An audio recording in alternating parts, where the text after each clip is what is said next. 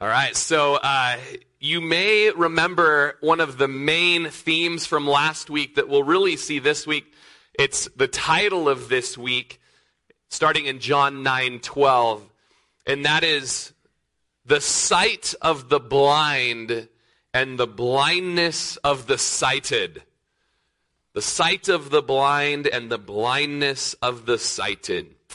Uh, I've been pretty blessed my whole life to be able to see pretty well. You know, uh, it wasn't till senior year that you know I kind of needed some glasses to drive at night, you know, or something like that. And overall, my vision's pretty decent. I do wear glasses when I'm studying or staring at a screen for a long time or something like that, but not bad, you know.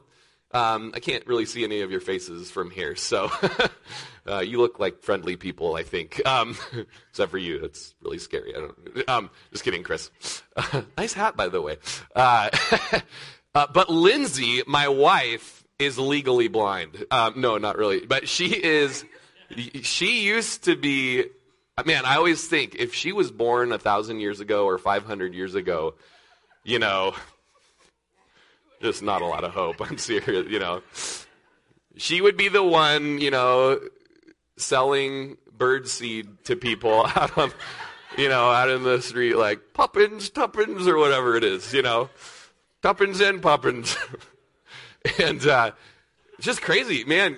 And it was so funny because she'd get these glasses, you know. And by the way, it's past tense. Um, there's a story going along with this, but you know, and she'd be like, "Hey, I got these cool new glasses," you know, and it's like, "Whoa, you know, that's that's awesome."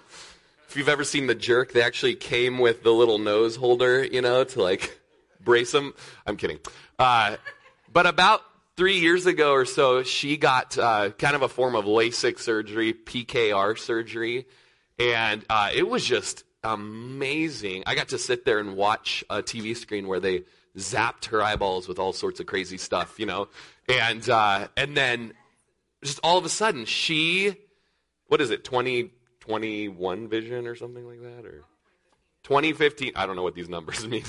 Uh, you do though. That's what's important. Uh, I mean, she has crystal clear vision across the room. It is just amazing the difference. We've been married 19 years, and most those years, Coke bottle glasses right here, you know, and then no glasses, and now I'm the one that's kind of like, I think this is our exit, you know, and no, it's not, you know.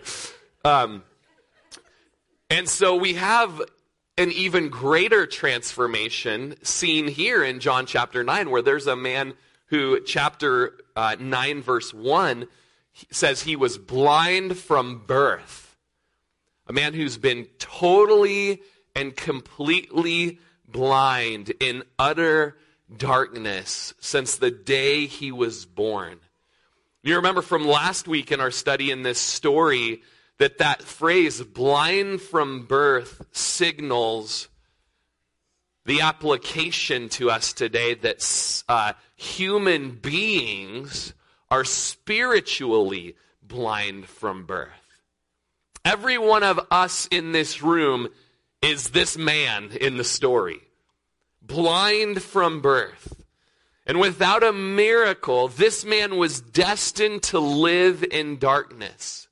His condition was such that without help from outside of himself, he was destined to live a life in darkness. And that's us.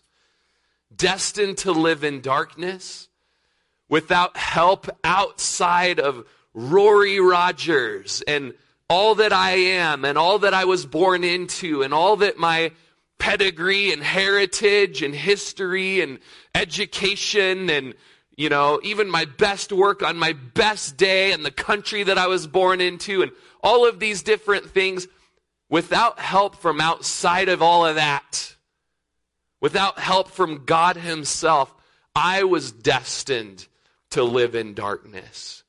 And you were destined to live in darkness I once was blind, but believed I knew everything. A proud man in my ways and a fool in my part. And that's you as well. But Jesus. But Jesus came along one day. Verse 1, he passed by. And as the story tells, he heals this man, speaking a teachable lesson that it wasn't this man's sin or his parents' sin, the reason that he's blind, but so that the works of God might be accomplished. That men might believe in Jesus and by believing on his name have eternal life. And he heals this man in an incredible way. He takes some initiative and pursues a guy that didn't even ask Jesus for help. Jesus goes after him, spits in some mud, makes some little mud cakes, puts it on the man's eyes, and said, Go and wash in the pool of Siloam. Go wash in the pool, which means sent. It's a reminder that the sent one has sent you. And he washes his eyes off and he sees. And that begins this series of dialogues, conversations, and probably more realistically, interrogations that the whole rest of this chapter consists of. So if you missed last week, I encourage you to go listen to the whole teaching from last week. But here we have the man being healed and uh, in an incredibly miraculous way with help from outside of himself. We're in verse 8 today, where the neighbors and those who previously had seen that he was blind said, Is this not he who sat and begged? Some said, This is he. Others said, He is like him. He said, I am he. So you guys know how it is. You know, we live in Prineville and, and you see people around town and you know that person, right? Uh, you know, there's, there's all sites, uh, kinds of interesting folks out there that we see walking up and down the sidewalk or maybe bagging, um, you know, on the corner outside of Bi-Mart typically. That's kind of the location in town here. Or there's the people that are just active in the community, people that just have traits that are kind of well known throughout the community. You see that guy, you know that guy, right? Um, and yet then you see them in a different state or in a different location and you're like, is this the guy that, is this the gal that I think it is? You know, and so these are just people that, you know, as long as this guy's been around, his whole life he's been blind, and, and they're saying, isn't this the guy that's been blind, that has sat begging his whole life? And those were his neighbors, those that had seen him blind. Uh, it's him, or it's sure like him. He's got that trait, you know, he's carrying that bag, you know, and, and, and then he just flat out says, I am him.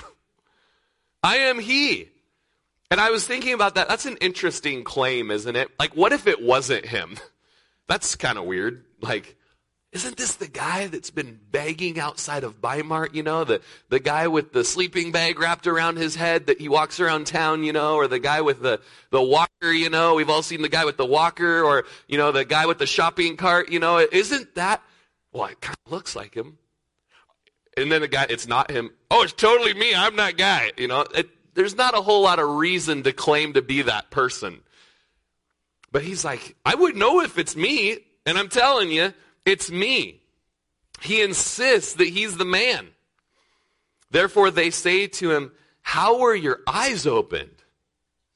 He answered and said, I love this. A man called Jesus made clay and anointed my eyes and said to me, Go to the pool of Siloam and wash. So I went and washed and I received sight. This is amazing that this man, we don't know a lot about, you know, kind of the whole interaction. Uh, there probably was way more that happened. There probably was more that the man would tell and, the, and recount in his story. But from what John tells us, Whatever it was, this guy knew that his rescuer's name was Jesus. Such a beautiful name, isn't it? Book of Philippians chapter 2 tells us that it's the name above every other name. It's a name that when you say it in a crowd, it can cause the greatest amount of offense or the greatest amount of joy. So polarizing, polarizing, isn't that name? It's a name that uh, causes our hearts to leap when we say it. It causes our mouths to. Uh, there's a song that we sing uh, at our prayer meeting often, and it's, Your name is like honey on my lips. The name of Jesus. I, I just notice sometimes the way different people say his name as they're talking about him. Have you ever noticed the way Johnny Olkers says the name Jesus? He says it with like a Z at the end. Have you ever noticed that? Jesus. Z, Jesus. Maybe he doesn't know. Should we tell him? It's S-U-S. But either way, it's cool. Um, no, the, I love the way that he says it because he says it like a friend who knows Jesus. And, uh, man, do you know the old hymn? And it's really pretty. Jesus, Jesus, Jesus. There's just something about that name. You guys know it? Master, Savior, Jesus, like the fragrance after the rain. Isn't that an awesome name? Kings and kingdoms will all pass away. And then the song goes, But there's something about that name. There's something about that name. And I just was reading this, and this guy doesn't know much. This guy's been blind from birth. This guy, though seeing things, have has never seen things. And he just says, you know what? Here's what I do know a guy named Jesus. A man named Jesus. He anointed my eyes. He said, go wash. And then there will be, I think, three times that this phrase is essentially mentioned in this chapter. So I went and I washed and I received sight. So he went and he washed and he received his sight. So I went and I washed and I received my sight. He's going to tell it again a little bit later. He obeyed Jesus. He obeyed the gospel. I think it's Mark's gospel at the beginning of um, the story of the, the gospel account in Mark. The disciples went out and they went out and said, and I think it's actually Jesus that says it. He went out and he preached saying, repent and believe the gospel. You got to believe the gospel. Receive it and act upon salvation, like we say today. So I'll walk upon salvation. So I went. He, Jesus initiated it, divine sovereignty. Jesus went after me. He anointed my eyes, did a work of his spirit, enabling me to believe I was in darkness. So I went and I washed. I believed what he said, and I received my sight. And verse 12 says, So they said to him, they're not moved by this story, by the way. I know you guys are all moved by it. Oh, you know, isn't this a precious story? He, so he went and he washed and he received. Man, that's just neat. Still has the water, you know, there's still wet clothes and the little drippings from the pool. Man, this is awesome. What a day. What a day that this man met Jesus and received his sight. Oh no, they're just, they, they're not impressed about that. Uh, but they said to him, Where is he? I do not know. I'm being a little hard on these people. It's actually the Pharisees that are going to be the harsh, critical ones. These are just neighbors that are genuinely interested. The Pharisees, in just a moment, aren't really going to care with much compassion. In verse 13, we begin with an, an investigation by the Pharisees because verse 13, these neighbors brought him who formerly was blind to the Pharisees. By the way, that's this guy's name pretty much the whole story. Either the blind man or he who was formerly blind. Once you come to Jesus, don't expect a lot of lofty titles or some sort of, you know, um, but that's okay. That's a good testimony. Amazing grace, how sweet the sound that saved a wretch like me. I once was lost, but now I'm found, was blind, but now I see. Now, John Newton wrote that, and he's a famous, incredible man with an just an incredible story of being a slave trader and then becoming a man who would eliminate slavery in Britain and its colonies. But you know what? He's just content with being the guy that was a wretch, and I was blind, but now, because of Jesus, I see. And so I think that there's some actual sincerity to the neighbors and friends who wonder how this happened. And just like we might have something go on in our culture and kind of say, hey, you know, let's see what the, the authorities have to say about this craziness. Man, this is intense. Like, let's go talk to, you know, the, the authorities or the commissioner or the county judge or whatever. Let's get their take on this. And so they just go to who in their culture was kind of just helped oversee things the rulers of the synagogues, the Pharisees. And, uh, and it was a Sabbath. Verse 14 tells us when Jesus made the clay and opened his eyes, that's going to be a problem. Verse 15 Then the Pharisees also asked him again how he'd received his sight. And he said to them, He put clay on my eyes, and I washed, and I see. So he's telling the story again, right? Uh, he put clay on my eyes, and I washed, and I see. Now, doubtless the healed man gave them a full report. John records this condensed version. And verse 16 says, Therefore, some of the Pharisees said, This man is from God. Because he does not, uh, I'm sorry. Thank you, John. Dude, does it look like I need your help here? yeah, man. We're going to have a bit of a Pharisee blind man situation right here. If I may. This I did not get much sleep last night, Rusty, and they are not being very nice to me. Okay. This man is not from God because he does not keep the Sabbath. Others said, How can a man who is a sinner do such signs? And there was a division among them, just like Jesus, isn't it? Like he says, I did not come to bring peace, but a sword. That doesn't sound very Jesus like. It's because the gospel that saves and brings peace has a necessary sword that comes with it that automatically judges and divides those who reject that gospel.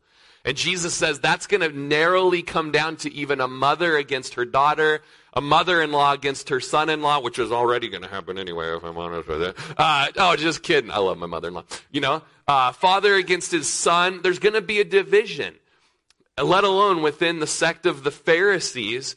Uh, that division happens here. It says he is operating and doing things that the Christ was going to do. And so there was a division uh, even concerning what's going on with this Sabbath breaking that's taking place. We've talked quite a bit about the breaking of the Sabbath and how Jesus comes and shows uh, just the true purpose of the Sabbath, that man wasn't made uh, for Sabbath, but the Sabbath was made for man so that he might enjoy the Lord and rest in the Lord and worship the Lord, but that there are times where mercy ministries and things like that must take place. It's what the Lord does. And, uh, and so because of the Sabbath issue, there's a division. Because there's a notable miracle that occurred, there's a division among these religious leaders. In verse 17, they said to the blind man again, what do you say about him because he opened your eyes? He said, He's a prophet. It's an interesting thing to think of this guy. Just fully healed my eyes, and I don't know much about him at the moment, but I know there's something special about him. He's got to be a guy that's in tune with the Lord, in touch with the Lord, is in prayer with the Lord. This guy is spiritual. This guy is a notable man and it's going to come uh, to be something a little different than that as we move on. But the question from the Pharisees forces the man to take sides here. There's a division among the Pharisees. Well, what do you say? Pick our side. Pick our side. Today I was studying, and Titus came down and was just snuggling me, and he was already dressed for church, you know, but just snuggling me and kissing. We're just talking about how much we love him, and Lindsay goes, Hey, Titus, who's sweeter, your mom or your dad? I had him in the bear hug, and so I just start kissing him. Come on, pick a side. You know, he said both, you know, which is okay. I guess it's true. But, you know, and so here the Pharisees. All right, you know, is he a man from God or is he, you know, a sinner? Pick my side. you know, pick my side. He says, all I know is he's at least a prophet. He's at least godly. I know that a work has been done in my life. And if this is a human agent, he must be an extraordinary individual, perhaps a prophet, someone sent with God's word. But this man's eyes are open even wider. He's beginning to see even more clearly. He's beginning to see more clearly. He's going to make an incredible statement as a healed man in just a little bit. But the eyes of the Pharisees are going to become more and more blind as our story continues. So they don't really have the answer they're looking for yet, so they begin to interrogate his parents. Look in verse 18. For the Jews did not believe concerning him that he had been blind and received his sight until they called the parents of him who had received his sight. And they asked them, saying, Is this your son who you say was born blind? How then does he now see? His parents answered them and said, we know that this is our son and that he was born blind, but by what means he now sees we do not know, know, or who opened his eyes we do not know. He is of age, ask him, he will speak for himself. His parents said these things because they feared the Jews, for the Jews had agreed already that if anyone confessed that he was the Christ, he would be put out of the synagogue. So the parents are brought in. Is this your son? And was he really born blind from birth? And if so, who healed him? And the parents are uncomfortable with this line of questioning and attack. They're prepared to affirm that, yes, this is our son. Yes, he was indeed born blind. And, and we're going to kind of keep it at that because those answers aren't going to get us into any trouble. But there's a threat of excommunication if they were going to say, yeah, not only did the guy heal my son, but not only is he more than a prophet, he's the Christ that the prophets have been talking about. They know that if they came out with the joy that should be coming out of their heart, uh, that they would be kicked out of the local synagogue. Perhaps not all of the regional synagogues, but for sure this local Jerusalem synagogue. And so that's why his parents kind of skirted the question and didn't get into anything that would get them in trouble. Verse 23, that's why his parents said, he is of age, ask him. By the way, as a child, that's always a great compliment from your parent. He's become a man now. The poor guy hasn't even had his bar mitzvah yet. Now all of a sudden they're throwing on him this line of questioning. He's at least 13 years old, okay? If he's of age, then he's 13 years old. Probably had a little um, bar mitzvah, and uh, they can go ahead and ask him, and he can give legal a legal account uh, for himself. And so uh, they're not happy with the answer from the parents, and so they go to their second interrogation of the man who was blind. Uh, they suspect something's been kept hidden from them in this story, and so they adjure the man to tell the truth. Look at verse 24.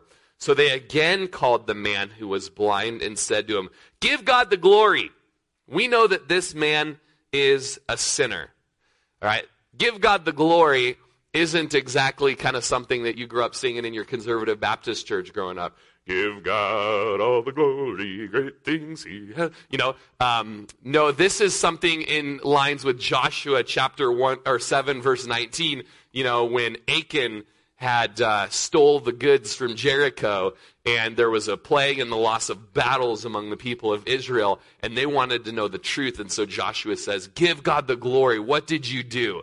You know, and it's just a way of saying, speak up and tell the truth. Make your confession. The truth that the Pharisees wanted confessed was that Jesus was a sinner. He had transgressed the law by healing on the Sabbath day, and uh, that he should be put to death or stoned. But that's not the glory that the man is going to speak. He really is going to give God the glory in his testimony. And we're going to see he's a bit of a cheeky guy as he does it. Look in verse 25. He answered and said, Whether he's a sinner or not, I do not know. One thing I know, that though I was blind, now I see. This guy's, you're going to see, this guy's awesome. Okay, in chapter 5, there was a lame man who was healed, and he was kind of a crotchety old fellow, and he would end up throwing Jesus under the bus and it wasn't a very good, feel good Hallmark card healing story in chapter, you know, but we're getting into the Hallmark channel right now, okay? Because this guy, blind from birth, has had his eyes open, and with every questioning towards him and persecution, I would say, his eyes are being opened more and more to the truth of who Jesus is. And so he's already saying, man, I can't say he's a sinner, but here's what I do know, right? Man, this is, and this is beautiful. This should be our testimony as well. One thing I know, one thing I know, that though I was blind, now I see. This man is having a growing understanding of who Jesus is. His eyes are being opened physically and spiritually. He's beginning to have more and more of a frank confession of a new faith. As it's been said once, decisive faith is characterized by the testimony of personal witness. It's an encouragement to us to begin telling people the one thing we know about Jesus. And the more we begin to speak out in this community what we know about Jesus, the more boldness and courage that we'll have to speak more that we know about Jesus. Courage begets courage. Bravery begets bravery. And as we speak about Jesus, we're going to have more and more courage to speak of him the day after and the day after. One thing I know that though I was blind, now I see. I put a little star next to that verse. It's, it's incredible. They said to him again, verse 26, What did he do to you, and how did he open your eyes? He answered them, I told you already, and you did not listen. Why do you want to hear it again? Do you also want to become one of his disciples? This guy is great, right? You've got this healed man that so far has been very polite, but now he's starting to sniff out the professional impartiality of these lawyers. That it's not really impartial. It's been nothing but a show so far. And so as a result, he begins to deploy his marvelous gift, as D.A. Carson said, his marvelous gift for sardonic repartee. He's going to be a comedian, you know? He's going to he's going to get at him with his sense of humor and with his frankness and with his bluntness, right? Uh, since he's already answered their questions before, why would they want to hear his answers all over again? Totally. At least we know that he's in John chapter 9. Good job. Song of Solomon chapter 1. like, Isaac, take that phone away from him. Okay. All right.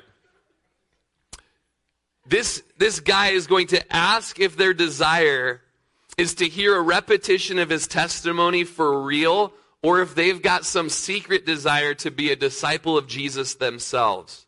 Matt Carter said their foolishness is exposed by the simple logical answers of the man who's been healed. Like, here's a guy, blind from birth, a beggar, the lowest of the low in his community, and he's sniffing out what's really going in and on in the heart of these religious leaders against Jesus. And he began, the Lord uses him to prick their conscience and to poke at their heart. In verse 28, then they reviled him and said, You are his disciple, but we are Moses' disciples. We know that God spoke to Moses. As for this fellow, we do not know where he's from. And so they get angry, they are incensed, they begin to hurl insults.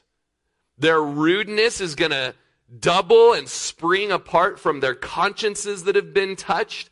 And yet he just spoke a simple, ironic, yet taunting question that stripped off all of their pretense of an even handed evaluation. In verse 30, the man answered and said to them, Why, this is a marvelous thing that you do not know where he is from, yet he's opened my eyes. Now we know that God does not hear sinners, but if anyone is a worshiper of God and does his will, he hears him. And so here's this guy, again, the lowest of the community, But he knows enough, even in common sense, that, man, all I know is this guy was used to heal me. And if you guys are yourselves are saying that God doesn't hear sinners and this guy that broke the Sabbath, well then what does that tell you about who this man really is or and or what your thoughts of what the Sabbath is supposed to be? In verse 32, since the world began, it's been unheard of that anyone opened the eyes of one who's been born blind. If this man were not from God, he could do nothing. And you can just see this guy, courage begetting courage, even within the conversation, even though he's beginning to be mocked and insulted by his uh, interrogators.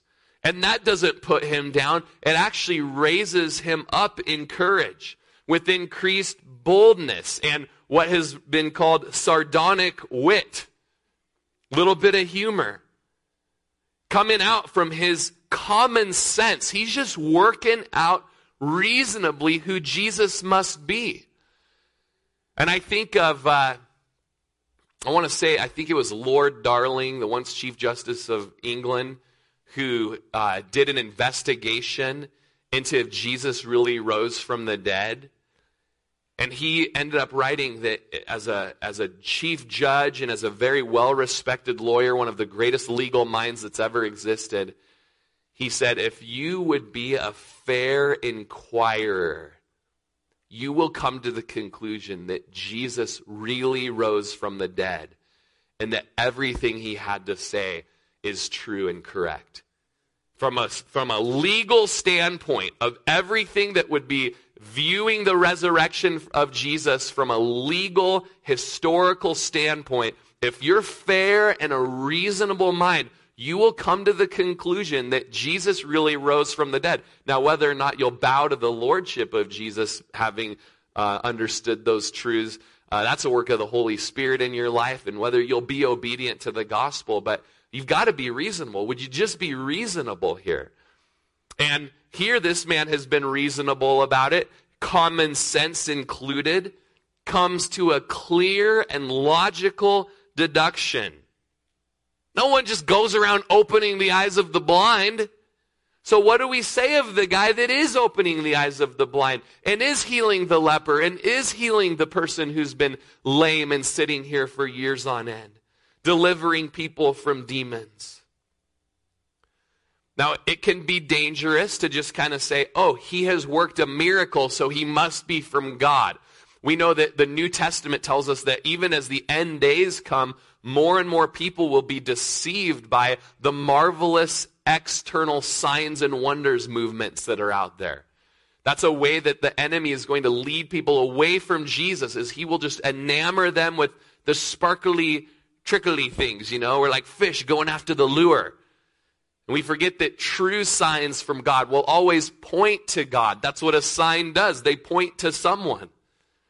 But even within Christianity, many people get enamored with the signs among themselves. We know that, that Satan can come with lying signs and wonders to deceive, if possible, even the elect, Paul tells us. And you'll remember from the Exodus account that even Jannes and Jambres, Pharaoh's magicians, could mimic some of Moses' miracles. Moses throws his rod down, it becomes a snake.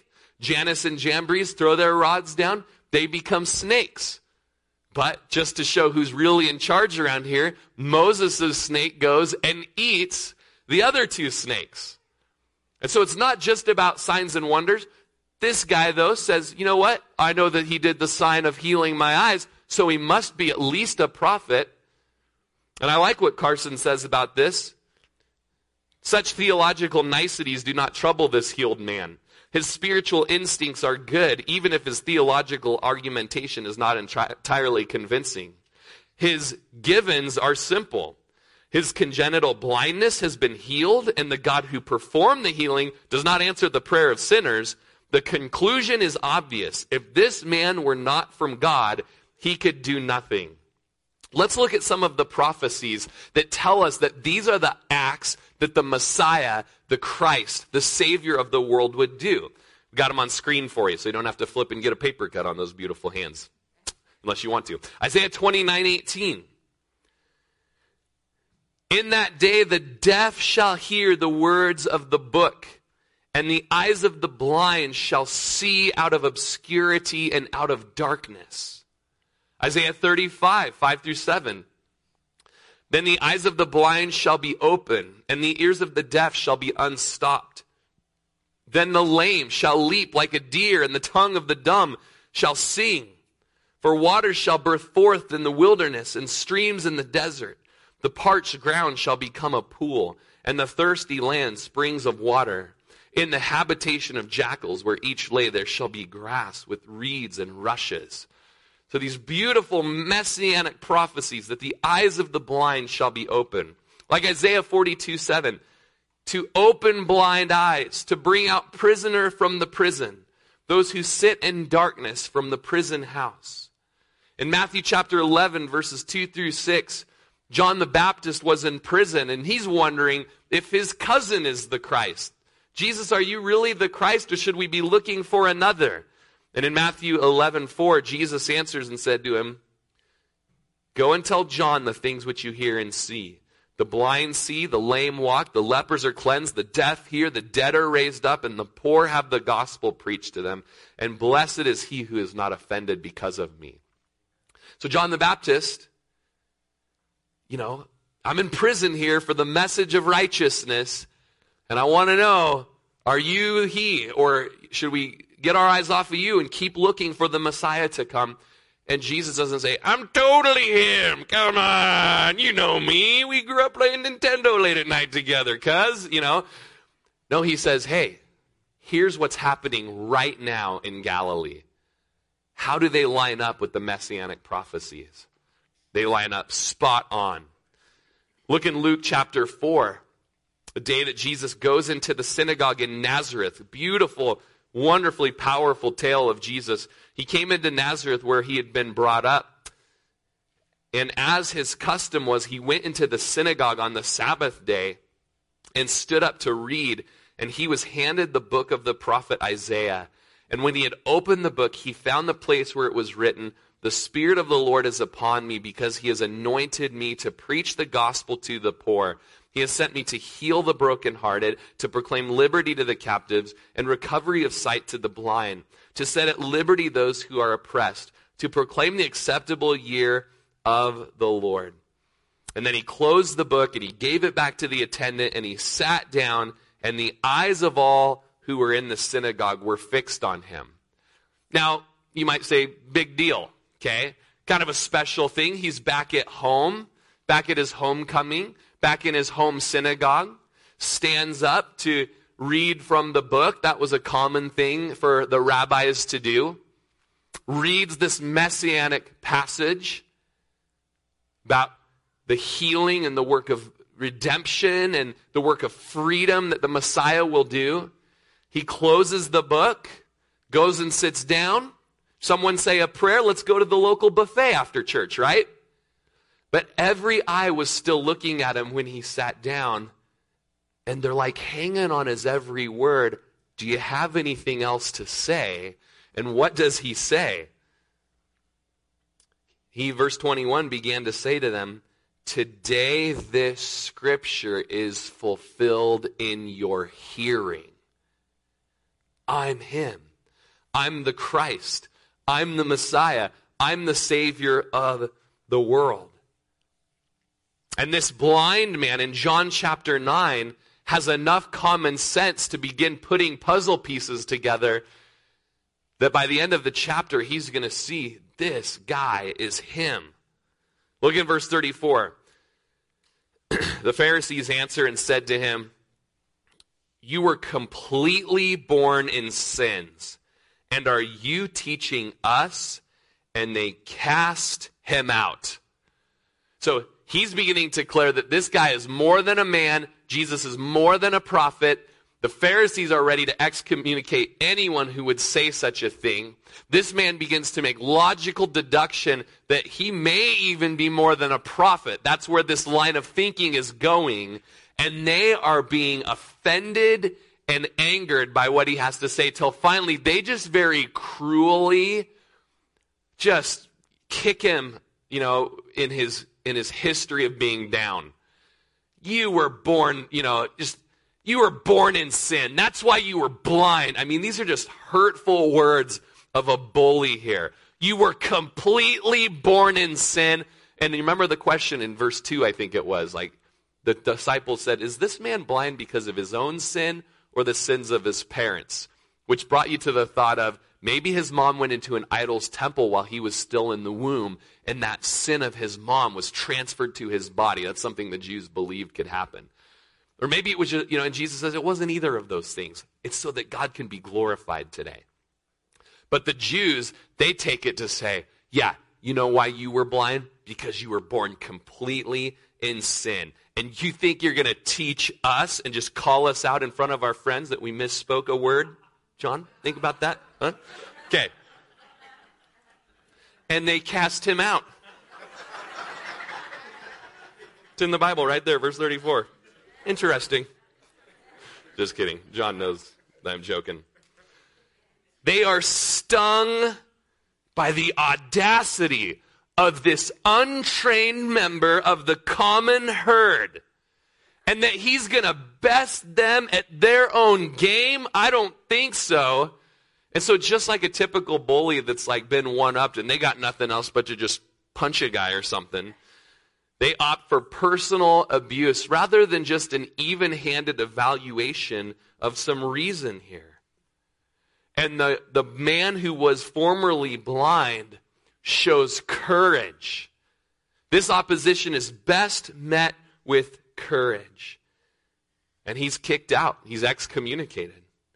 In verse 35, when Jesus heard they had cast him out, and when he had found him, he said to him, do you believe in the Son of God? He's kicked out. Probably doesn't have a friend in the world now. But as Psalm 27:10 says, "When my father and my mother forsake me, then the Lord will take care of me." And when he's out, Jesus comes and finds him, and again Jesus takes the initiative, finds him and is going to bring him to a knowledgeable faith. Do you see the divine initiative here in that Jesus pursues us for salvation? This man had probably never actually seen Jesus. Jesus puts the cakes on his eyes, tells him to go. That was the last he'd heard of Jesus. Never actually saw him. But here Jesus found him. That voice that's kind of recognizable says, Do you believe in the Son of God? The original manuscripts say Son of Man. That's probably the better translation. It's the harder translation, which shows why it may be one of the better ones. But the earlier manuscripts say Son of Man, Son of God, or Son of Man. Doesn't matter. It, it's, they're both good, but Son of Man kind of hits the home run here. It's a reference to the book of Daniel. It's a reference to the one who transcends time place and is the authority above all other authorities. And so Jesus would refer to himself as the Son of Man as a reference to the book of Daniel, the Messiah, deity, the Christ, who would come and save the entire world and have a throne that would be set up and know no end. And so when Jesus sees this man, he says, Do you believe in the Son of Man? And he answered, Who is he, Lord, that I may believe in him? And he said to him, You have both seen him, and it is he who is talking with you. Now, this guy hasn't been seeing for very long, just a few hours. So, who is this Son of Man that I can believe? You're looking at him, bub. Right? You haven't seen too many people today, and I'm telling you right now, you've seen him. You've seen the one that the prophet spoke of.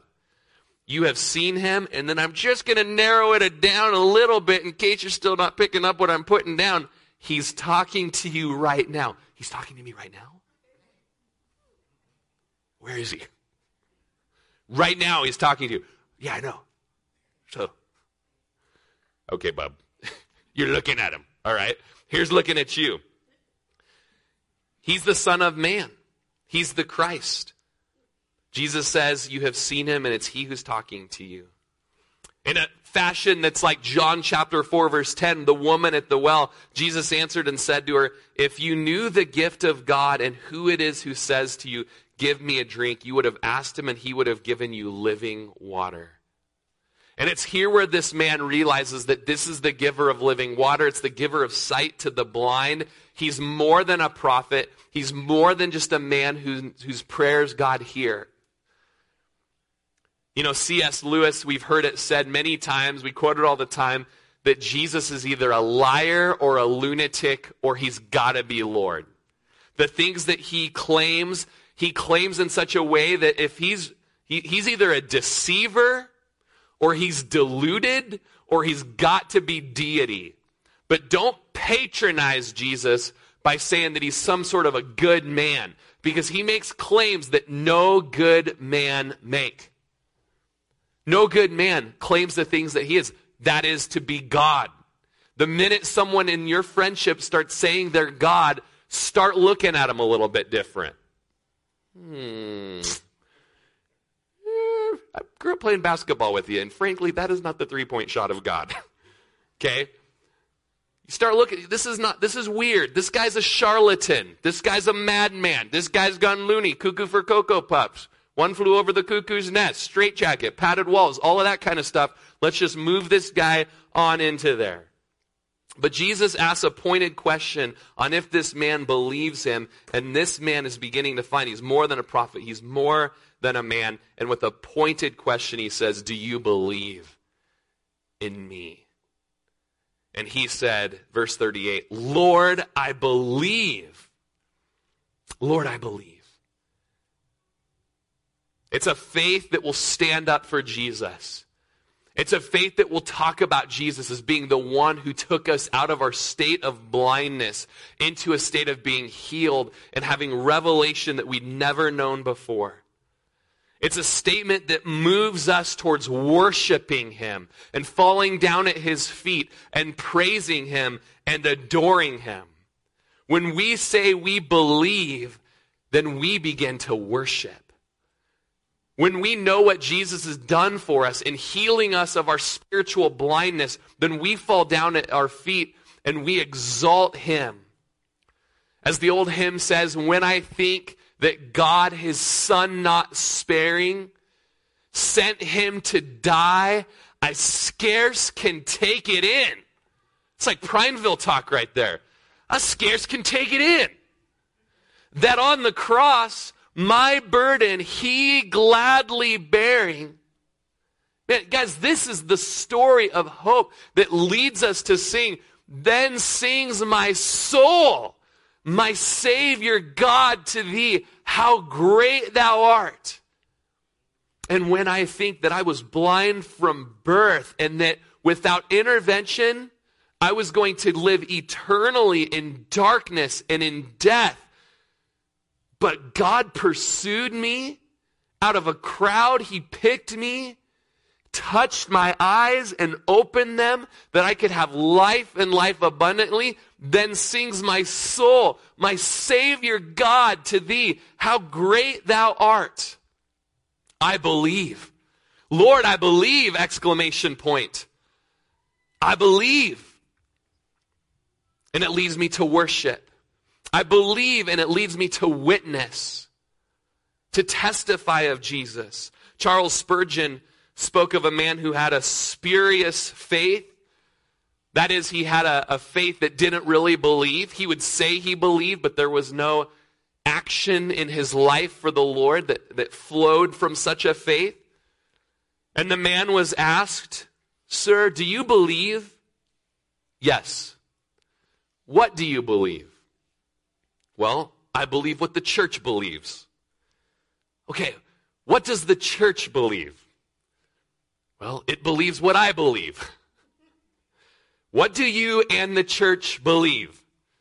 Well, we believe the same thing. okay? Okay, let's let's grow a little bit, folks. You believe in Jesus? You believe he is the son of man? You believe that he came to seek and save the lost, and you are the lost?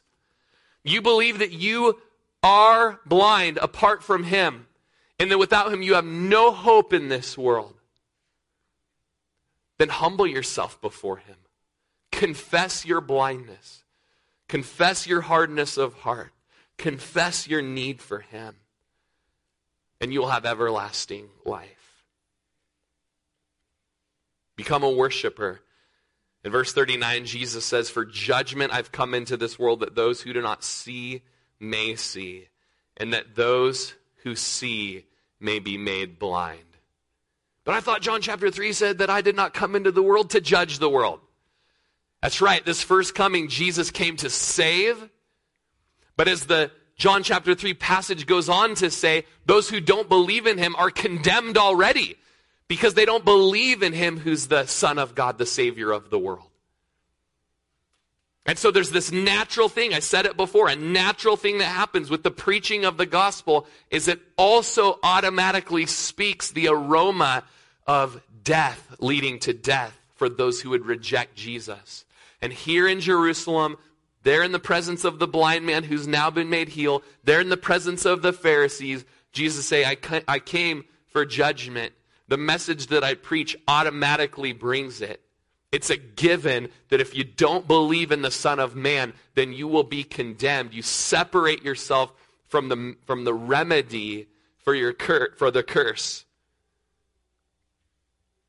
And that whoever does not see would be able to see. And whoever thinks that they already can see will be made to, it'll be shown that they're already blind. And then moving on, finishing out here in this text. Then some of the Pharisees who were with him heard these words and said to him, Are we blind also? Jesus said to them, If you were blind, you would have no sin. But now you say, We see, therefore your sin remains. Adam, you and the worship team want to come on up. You guys can set your things aside. The problem here was that you had religious leaders religious leaders who on the outside appeared to be just totally having it together. They looked like they, on the outside, were completely obedient to the things of the Lord. They were self righteous.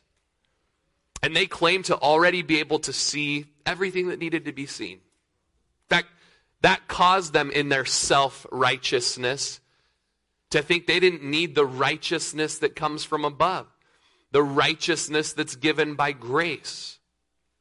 And it caused them to be condemning to all those who were in need of the righteousness from grace. These were those that thought they could see, but Jesus will call them in Matthew chapter 23 the blind leading blind.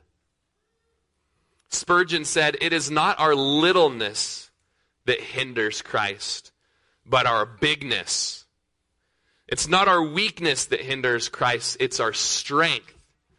It's not our darkness that hinders Christ, it's our supposed light that holds back his hand. This blind man realized, I got nothing apart from you, God. And God saved him. The Pharisees, the religious leaders, said, I'm not even really sure we need God. We've just been working really hard. We got this thing together. We're from a pretty good pedigree. This guy over here, born in his sin. Us over here, like, ah, tribe of Benjamin. All right. You know? Jesus says, You're a whitewashed tomb. Looking good on the outside, on the inside is dead men's bones. You think you're so big, you don't need the Lord. You think you're so perfect, you don't need true perfection. You're really the blind ones. So let's move to prayer now. And Lord, we would be fools to think that we are not just like the Pharisees. So often, trusting in our own works, trusting in our own efforts. In fact, often we feel condemned because our efforts weren't good enough. Or often we feel proud because we did pretty good this week. And we've been relating to you based on our strengths and weaknesses rather than based on your grace, based on your initiative, based on your pursuit, and based upon your righteousness.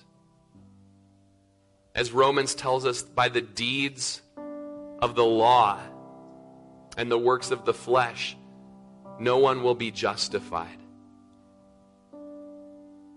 It's not by the labor of our hands, but it's by resting in the work that you've done.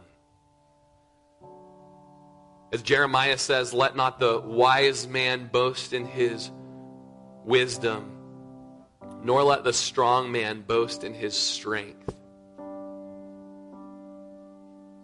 But Lord, those who boast, boast that God has pursued us and we can know him.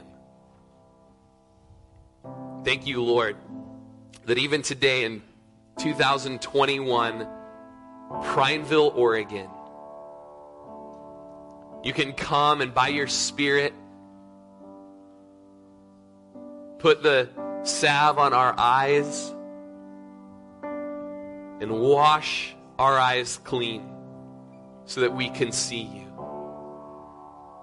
By your Spirit, you can show us our littleness and our deep need for you, our weakness and our need for your strength, our blindness and our need for your light.